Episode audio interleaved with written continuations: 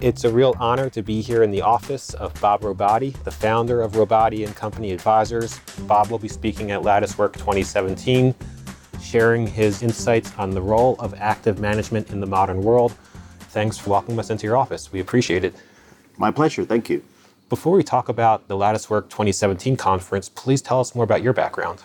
I graduated college and worked for a small accounting firm. I did both audit and tax. Therefore, I had a breadth of kind of knowledge. And it was interesting to see many different businesses and to understand the limitations of what auditing can tell you and not tell you, and to learn accounting because accounting is the language of business. Understanding financial statement construction enables you to better deconstruct the financial statements to understand what the economic reality is underlying a business. I was also very fortunate that accounting firm actually audited a number of investment advisors. Early on, I used to work on the audit of Tweedy Browne. Of course, Tweedy Browne is a legendary firm that's been in the value investing space since its inception and is part of the genesis of that segment of the investment community. When Ben Graham closed up shop, half the people from Graham Newman walked into Tweedy's office. Therefore, what I knew when I first got out of school was what Tweedy owned, what they bought, they sold. It was not only the Tweedy people and talking to them when it was a smaller firm, and therefore knew Ed Anderson, who ran the firm at the time, knew John Spears, who was new to the firm, Chris Browne. In addition, I also knew Eddie Schlosswell, that's Walter's son. We're about the same age, and I think the first stock I ever bought was something that Eddie suggested to me. We were also fortunate enough to audit Gabelli and Company. For three years, I worked for Mario Gabelli. And that's what I tell everybody. Uh, back then, the focus of the firm was really his brokerage business because he was originally a sell side research analyst. Every morning, we had a morning meeting and he went through his favorite investment idea. So that's what I say is I had an executive MBA program that was taught one on one by Mario Gabelli to me, and he paid me to attend his class. I didn't have to pay him.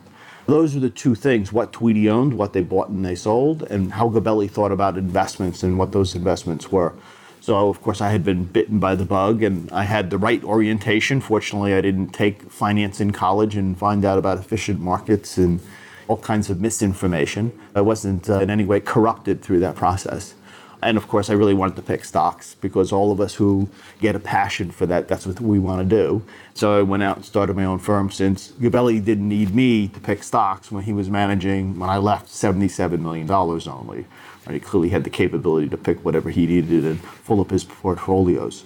That's how I got into investing. I also think that's formed how we've thought about investing because Tweedy very much is a more Ben Graham balance sheet oriented, cheap stock kind of purchaser, as was Walter Schloss. And that's what we did. We bought cheap stocks.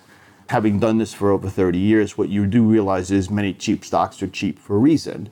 And the reason is they can't generate a return on the capital they have. Just because it's an accounting number and book value, it's not an indicator of future economic values.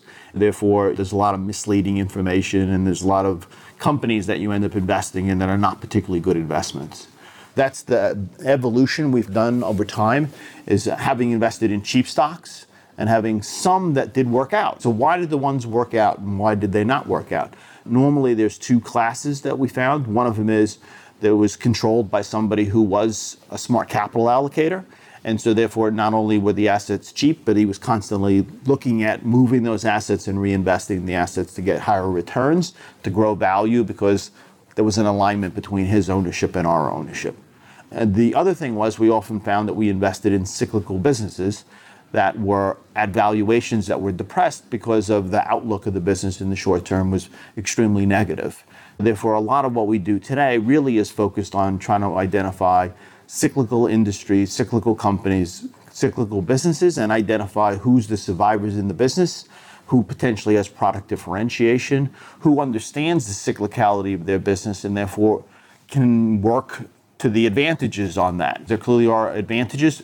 Absolutely, in the bottom point of the cycle, there's the opportunity to acquire significant assets that have high earnings power at very modest valuations. Therefore, to deploy capital at the right time is potentially a huge positive.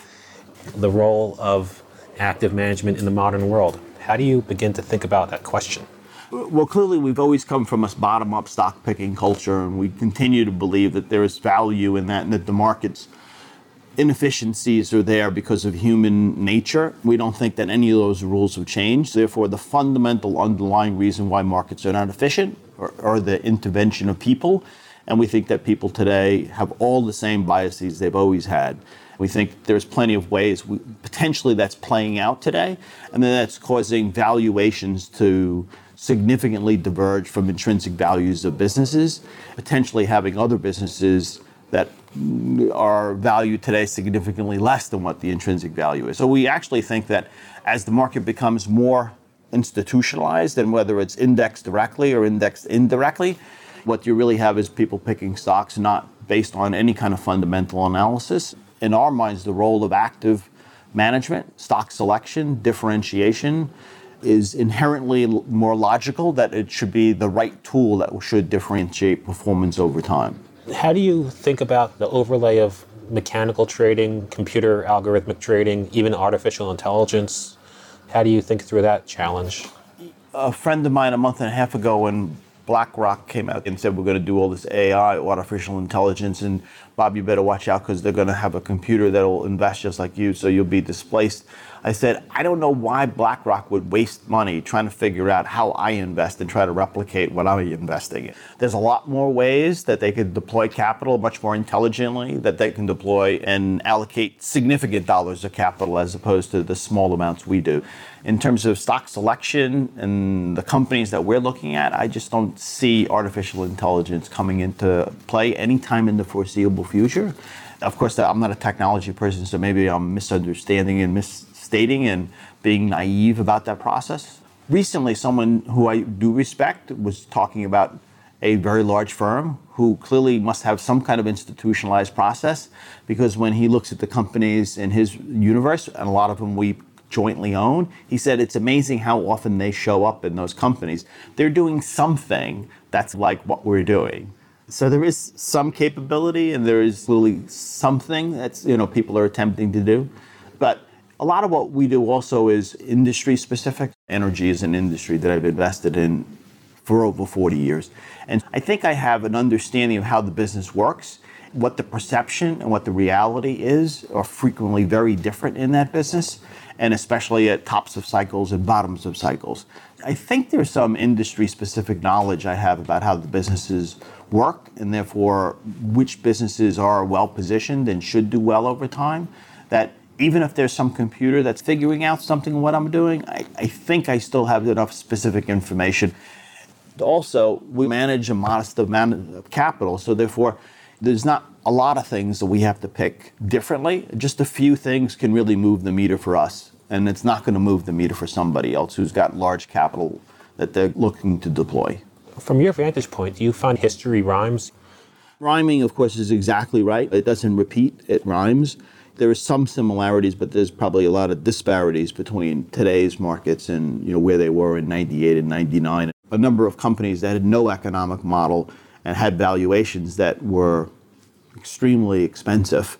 That was easier to see, and today that's not nearly as pervasive. That there's as much capital that's flown into things that are as separated from fact and reality in terms of valuation. With the advent of internet, people might have said the same thing in the 90s. There's going to be a much more efficient market. There's no more easy opportunities. That brings up the question of what's your analysis, what's your time horizon, what are you looking for? And I would think that there's more time spent on how to outperform the market in the short term than how to outperform the market in the long term. And therefore, stock selection is also different. What metric are you using? Is it a three to five year time frame or is it a one year time frame?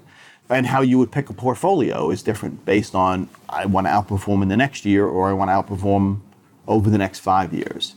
Although I guess you could model a computer to do the same thing to think, okay, I don't want an immediate reaction. The fact of the matter is, it won't attract much capital because it's going to potentially underperform in the short term. It's really not focused on short term performance. Are you finding there is more efficiency in smaller territories? In certain cases, we see more inefficiency because what you do see is one or two companies that are in indices that occasionally have real volatility in where the stock price is, right? Because someone wants to buy the index and it's a member of the index and it has limited liquidity. And that doesn't matter because you need to fill up that allocation in those proportions. We do see occasionally some of our securities have very high volatility, which provides opportunities for us to sell some stock, buy some stock.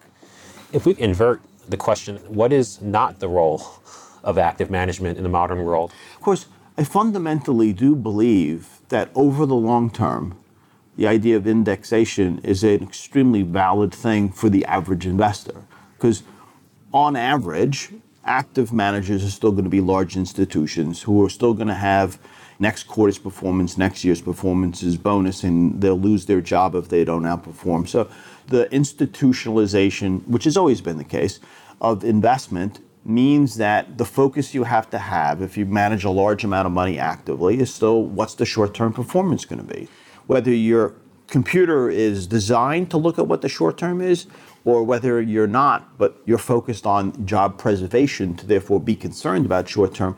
Most active managers, of course, over time have underperformed the index. And that's because of all those factors. And if anything, they're stronger today than where they were before. So the idea that you're going to be able to pick the active manager who's going to outperform the other active managers and outperform the market is difficult. So for the average investor, it would seem to, I would think the concern would be someone who's indexing today is potentially indexing though at a time when it's at risk because there's so much indexation that's moving and therefore moving valuations. And therefore, what are you buying? You're tending to buy things that are more expensive in an expensive market. Therefore, it would seem as if buying the more expensive companies in a more expensive market is not potentially a formula for long term investment success.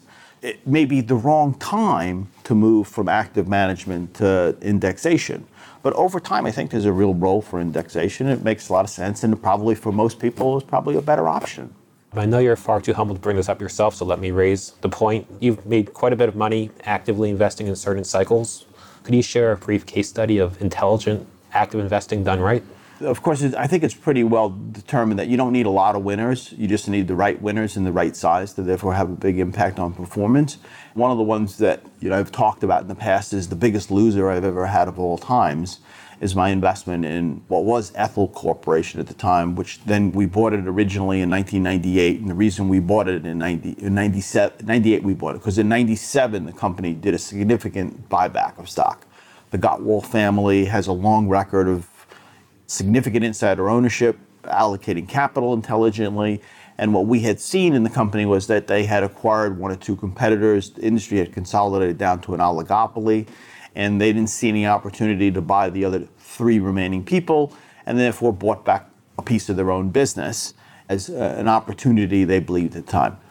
Facts worked out in the short term. In the intermediate term, to be wrong, they levered up the company and they bought back stock. So a year later, when it, it's down 20%, we buy some stock and say, hey, this is interesting. Right kind of people. Clearly, the valuation is less than what they think the intrinsic value is. But when they did buy it back, a, the leverage, but B, also the market dynamics. Chevron had built a plant. The 97 uh, Asia financial crisis had happened. The demand for the product had slowed. So supply demand got out of balance and supply was greater than demand. And therefore, the industry had no pricing power, even though it was an oligopoly. So cyclically, it was at the wrong part of the cycle to head levered up. And so we bought the stock consistently as it continued to go down, figuring every time it went down, yes, but the intrinsic value of the business is still significantly higher than where it is. And who cares about where we got in? We only care about where we are today. And we continue to be wrong because the business continued to get more difficult. The business didn't get more difficult in the later years as it continued to dwindle down because the debt was getting paid down because it was generating significant cash and they were deleveraging the balance sheet as I said, I think our original purchase price was 35. Did it get down to $3 a share? So we bought more stock at $3 a share. At $3 a share, it had 17 million shares outstanding. So, you know, the market cap of the company was less than their annual spend on R&D. We thought that there was something significantly out of whack with the value of the business and what it was being valued at. Of course, in the meantime, nobody would have bought the stock. There would have been no indicators for it. There was no analyst coverage. Who cared about a company that had $50 million market cap? And then as it played out, the stock actually started to recover. The debt had been significantly paid down. But the important thing really had happened was the leader in the business was Lubrizol. Lubrizol always said, we're going to grow the business. The problem was this is not a growth business. It's a 1 to 2% growth business. And since they were trying to grow, that limited the cash flow and the profitability of the business. They acquired another company that did, I think it was hair care product chemicals. And suddenly that had growth in it. And so they didn't need growth in this business. And so they said, we're going to manage this business for cash and returns. So the fundamental, the price leader in the industry changed. In the meantime, supply demand, the demand had grown slowly over time. There was no new capacity that came online. So you had a balance. And then you had one year to see that, where the earnings were flat, because they would raise prices, led by Lubrizol, the product, the price leader. But immediately the cost of oil went up, and that was a key raw material. So the margin never went up. They raised the price again. Oil prices went up again. So once again, the margins compressed. So this happened four times in a row. The fifth time, I'm like, this industry has pricing power. One of these times, oil is not going to go up again. And so therefore, the margins are really going to expand. And if you look at where it is today, this company is going to generate $4 in cash and it's a $15 stock. And the debt now is down from 700 million to 150 million dollars. So therefore, it's a manageable amount of debt with free cash flow generation, with a $15 valuation on it. That's what I, I went out and doubled up on the stock I owned. I became a 13D holder in the company. I think I owned about 6% of the company. It was a huge turnaround that you saw. So along those lines, it'd be difficult for anybody to see they would replicate that purchase pattern than I would do. And then I also then bought a lot more there at 15. I guess a computer could figure that out too, right? Because if you could go through those numbers and calculate, and you didn't have the CFO, I remember speaking to him and saying, "You're going to earn four dollars next year." And his concern was, you know, from your lips to God's ears. I just lived through the last seven years that there were times where we weren't so sure we were going to come out the other end. So it's been a difficult time. So he he's his attention span has also been shortened dramatically. He can't look out, and his conviction that things will play out because he's probably been wrong multiple times over the last eight years on what his projections were. So he knew he had no reliance on his own capability to generate those ideas. And then, of course, that's where it became the biggest loser for us. Was right. 15 months later, stock was trading at 38, and so nine and a half times free cash flow seems to me like in a low growth business, maybe it's not a bad sale. And of course, I sold out the rest of my stock at the end of 2013 after we got a $25 dividend. I think it earned $16 a share that year at $275 a share. So the sales that I made continuing up to that one, and of course today it trades at $470 a share. And I forget what the earnings are. And today it's not a cheap stock. The valuation today is interesting. But still, how that all worked out, how that played out, how our ability to identify something and then stay with it and have that conviction ended up being a really great return for us that was really important to our performance. If I heard correctly, you start off at 30 a share, it goes down to three at one point. Approximately what years are we talking about? 98 to 03. And in 05 is when we made the big investment. So we bought a lot of stock at 15 when it had started to recover. And on the question of history ramming, would you say the housing investments have been a similar narrative? So housing, I think, is interesting in that you know the For housing supplies. the 08 financial crisis was definitely exacerbated, but created what was the worst housing environment in the history of post-war times. You had 450,000 single-family homes constructed in 09, and the previous low was about 800,000 homes and that was back in 1982. So in 1982, when you had 220 million people in America, and you maybe had 70 million households. So in, in 09, you have 315 million people in America, and you have 110 million households to do really half the volume into, or two thirds of the volume in terms of new home construction. That's off the map, and it stayed there for three years. This is unprecedented depression in that business, and how the industry therefore has evolved and changed. I would suggest today is in many ways a different industry that is really interesting, we think, and therefore you can't look at past cycles because the past cycles were not like this cycle. To think the recovery will be like those cycles, I think, is a mistake. I think it's in uncharted territory, but there's still a cycle. How do cycles work? What does capacity shrinkage look like? What does it look like for the survivors? What differentiation is there? How does that all work? That's what we do think is we think if we have a five-year view that single family, and that's what we, the, uh, it's also, people always talk about housing starts, and housing starts are both multifamily and single family. And so we really focus on the single family. That's because a single family housing start is really three times the volume, at least, of wood or any of the products that go into a home. So therefore, if you say we're at 1.2 million home starts today, well, okay, but if you look behind it and there's 400,000 multifamily, that means the single family number is still off the charts in terms of low activity level. We think we get back to the normalized number of a million, a million one. We th- I believe we probably get to even higher levels. So even though household formation is more difficult to track, and that's the real leading indicator, it's still somewhat population and household based the idea that it's a new generation and people are different and millennials are all going to rent in urban areas.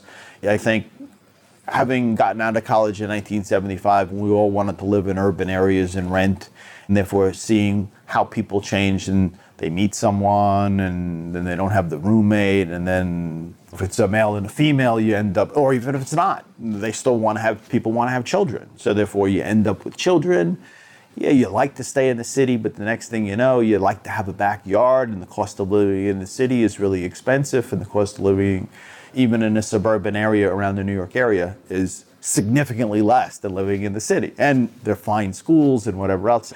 I think that evolution happens every place, and I think it's even more so in the rest of the country as opposed to New York. So I think that there's a big cycle, and the implications of that, and how we think then that implies for who sells what product or who distributes what product, what the implications are for the earning, what the operating leverage is in each of those businesses, therefore, what the free cash flow generation is. When I look at Builders FirstSource, I say you can't look at the historical numbers because there's no historical number that's of relevance to where the business is today.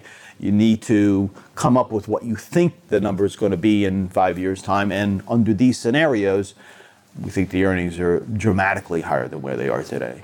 I'd love to uh, explore when do people go from having knowledge to having wisdom? Well, uh, there is no such thing as someone who's has all the wisdom and someone who has none of the wisdom. I'm getting more wisdom every day. Irving Kahn was someone I knew reasonably well, right? And Irving lived to be 107. I hope to continue to come to the, he actually lived to be 109, but he came into the office every day until 107. I hope to emulate Irving and be into the office. And therefore, I've got 40 years of experience, and I, I would expect 40 years from now I'll have a lot more wisdom than I do today because I still do things I shouldn't and I'm foolish about things.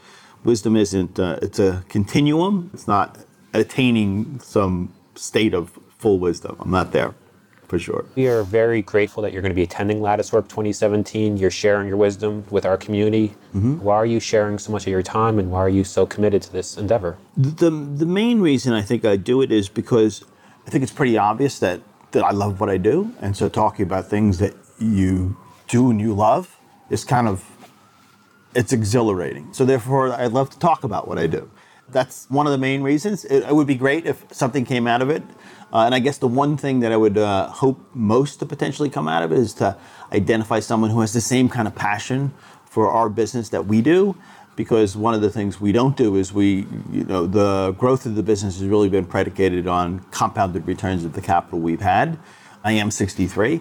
My capital is also people who are my age and older. There's some generational kind of uh, attrition that I'm going to be expecting in the business. So, therefore, to have more capital would be an opportunity mainly for the people who are here, who are part of the process with me, to therefore you know, there's a real future and a career for them. If I could clarify, financial capital, human capital, both? Uh, uh, well, I'm looking for people. I'm looking for a person who can help us market and raise assets from the right kind of investor, because that's really important too, right? I've also had the benefit of knowing that the huge advantage we've had is the capital we've had has been with us for a long time and is extremely patient. So when we have a year or two where we're underperforming and we're looking stupid, they have fortunately been with us long enough to know, no, they know what they're doing. And we've been through this before that we've had periods of underperformance. Having capital that aligns with how you invest is clear and fundamental to executing a long-term investment strategy, right? You can't have short-term capital and execute a long-term investment plan. There's a limited number of people that we would want to have capital from that would want to invest with us. That's perfectly fine. You know, you only want the, the right people who are aligned with how you think about investing. And Bob, you've shared your perspectives with us at value conferences with ideas, and you've interviewed with the Manual of Ideas. I hope you've received feedback over the years. I don't know if I've gotten enough feedback from the entire world. So I don't know if I get honest feedback. I think people are basically kind, and especially if they meet me and they say, he's really not too bright, and so let me be kind to him. So they're, I think, somehow kinder to me. If I could turn the tables, what, what kind of feedback would you suggest is most value add? Different ideas is probably clearly the most valuable thing that you can have, right? Because for you to think expansively, because you do get I do get into a rut and I therefore develop a strong opinion on something and have pieces together and therefore to continue to incorporate the right kind of information because plenty of information in the short term will say, oh, you're wrong for this, that, or the other reason. I don't think it's people who have the right perspective and so their view is not relevant. It's the people whose views are informed views. That's probably going to come from probably a management who really understands the business. Also, you can look at their track record and what is this person's history and therefore how informed are they and therefore how informed is the opinion they're giving me back and it's like well that's you know he's been doing this for 40 years he knows this industry really well and if he thinks that my view here is troubling then that's a really great piece of information for me to have to retest my thesis and in so, terms of international audiences who might be hearing this conversation what type of feedback or communication would you welcome fortunately, Isaac uh, Schwartz, who runs our global fund, right, in 06, he convinced me to go to Asia. And he said we should be investing outside of the United States. And at the time, I'm like, uh, that doesn't make any sense to me. But, you know, he's young, he's smart. Let me go try this. Well, why don't we back up, introduce Isaac Schwartz in more detail? Isaac Schwartz runs our global fund. Isaac today is 34. We started the global fund 10 years ago when he was 24. I met him when he was 19. He uh, was working at an investor conference on uh, in, insurance, and uh, he worked for us that summer and pretty much every summer after that. So he's been working for us for the last 15 years, and he's 34 today. Isaac, uh, on graduating, traveled to Asia, came back and said, you know, there's, there's a great opportunity to invest with the approach we have in Asia since foreign markets are more volatile. Mr. Market is more manic depressive. The idea that valuations become further uh, disaligned from a fundamental value is greater. So therefore, initially I'm like, I don't know how to do that. I don't speak foreign languages, whatever else. So I was feeling very limited, but he convinced me that it made sense. He took me to Thailand, and Thailand was great at the time. So right, it was in 06. So that's nine years after the Asia financial crisis. The balance sheets of pretty much all the Thai companies had been significantly repaired. All the debt had been paid off. They'd collected cash on the balance sheet. They had earnings and they were trading at uh, mid to high uh, single digit PE multiples with significant dividend yields. So the valuation became extremely easy to say, yes, these are really cheap stocks. I understand what you're saying now. Uh, so that was the original entry point. point, and then he lived for one year in Singapore and then five years in Hong Kong. Since he was on his own there, of course, he had a network of people that he developed that are local, but still to have contact with the home office right? I took five trips each year out to, to Asia to visit with him, and we traveled. He took me all over the place. So I've been all over, and it's been hugely beneficial to me in thinking about investing because the world is flat. In spite of there may be around the world temporary pushback on all countries in terms of pulling into themselves, the fact of the matter is that's a weak cyclical thing. It's clearly we're an interconnected world. So to understand that, you know, has been extremely helpful to me in having a better what is business, how does business work, and how do countries work, and having a different view on what the world looks like. Just to be clear on global, we're discussing Mongolia, Kazakhstan. That's right. We, we are discussing uh, Kazakhstan, Mongolia, uh, Slovenia. Uh, so therefore, out of the way places, in addition to in way places too. So, you know, we've also been to Hong Kong, many parts of China, 12, I've been to 12 different cities in China. So we're also in Indonesia, we're also in Singapore. So therefore, it's not just in the funky places, uh, although we'll do funky too. This question of how our global community could be helpful to you, if anyone is listening in these more interesting geographies, they can reach out to you perhaps? Just yesterday, I got a distribution from a fund that I had. So after Isaac took me to Thailand in 06, the next trip we took was uh, two months later. In March of 06, we went to, there was a Euromoney investor conference in Vietnam. So we spent the week in Vietnam, you know, half of it in uh, Ho Chi Minh City, Saigon, half of it in, in Hanoi. I walked away thinking, gee, Vietnam seems to me to be very, here I am saying I'm a bottom up stock picker. But when you went to Vietnam, the financials at the time were there, were there was an income statement and a balance sheet with no footnotes.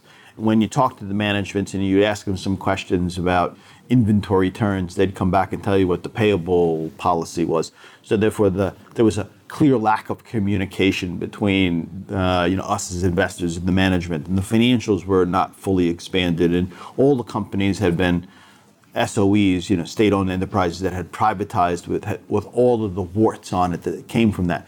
But I met a guy there who had a private equity fund and thought Vietnam was self-sufficient in food and energy.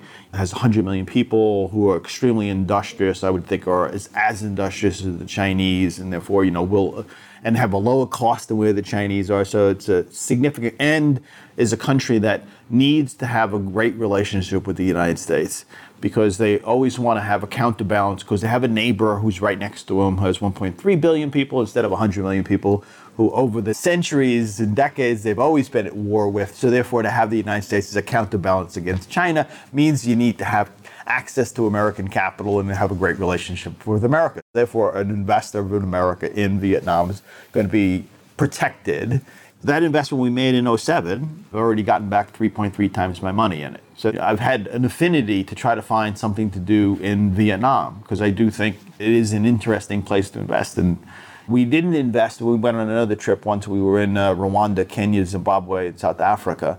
And again, think that part of the world is extremely interesting. Problem is we have limited bandwidth. So therefore, over time, we would hope you know bandwidth grows and our core capacities grow. So today, I think we know a lot about home building in America, and before 03, we didn't know much about it. You know, you always hope to as time goes on, gain more experiences, gain more competencies, broaden out both geographically and, and an industry understanding. I, mean, I don't know what the next three things we'll do in the next five, seven years, but I hope we'll be doing more things because that's part of what makes it so much fun and so is so energizing and, and I'm so passionate about. We just stumbled into the theme of Latticework 2017, intelligent investing in a changing world. Of course, I'm an energy investor. It's a changing world. Energy and energy consumption is definitely going to be different 30 years from now. Someone asked me that question recently if you had to do it over again, what would you do differently? I said, I would have spent more time looking at Gabelli's entertainment stocks when I worked for Gabelli and not doing energy because entertainment will always be something that sells and is an industry and you can make money and you can invest in. Energy, oil definitely is like more problematic. So, how does that work? That's interesting dynamic because it moderates the idea that, oh, I've been through eight energy cycles and I know how it works and it goes down, it goes back up. The next back up may be different, or at some point, the next back up is going to be different than what it was 30 years ago. Therefore, it's rhyming, but it's definitely not repeating. There are new paradigms that are coming into the energy field. As you talk about the world changing, what changes get you most excited? I can't give you the exact answer to that. The, the answer to that is uh, things that are changing in areas where you have the most knowledge. You maybe have the best understanding to identify what that change is, and clearly being able to understand the change gives you an opportunity to get great returns. As bad as it may be in energy, to understand how that changes and to appreciate that and to identify what the opportunity is, is definitely something that should work for us over time. We are grateful that you've uh, chosen to share your time and your wisdom with our community. Looking forward to Latticework 2017, September 7th at the Yale Club of New York. And uh, truly cherish the time that you shared with us. Bob, it's always an honor to learn from you. Thank you. Hello, this is Shai speaking. With a blank sheet of paper, we set out to design a platform that truly has a reason to exist. We began with five building blocks one, great people, two, purposeful interactivity, three, first hand perspective, four, intellectual honesty, and five, shared learning. We have laid the foundation for something beautiful. Latticework 2017 brings together individuals from around the globe to unpack the many angles of intelligent investing in a changing world. We are learning more about challenger brands, about China, and about disruptive innovation. We are case studying the past in an effort to better navigate the future. We are exploring what is changing and also what is not. Explore the Latticework podcast series via the link at latticework.com. And also, let's meet one another, not just you and I, the collective one another, 100 of us handpicked. Apply to participate in Latticework 2017 at latticework.com, taking place on September 7th in New York City, for a full day of fresh insights and new friendships. I hope to see you there.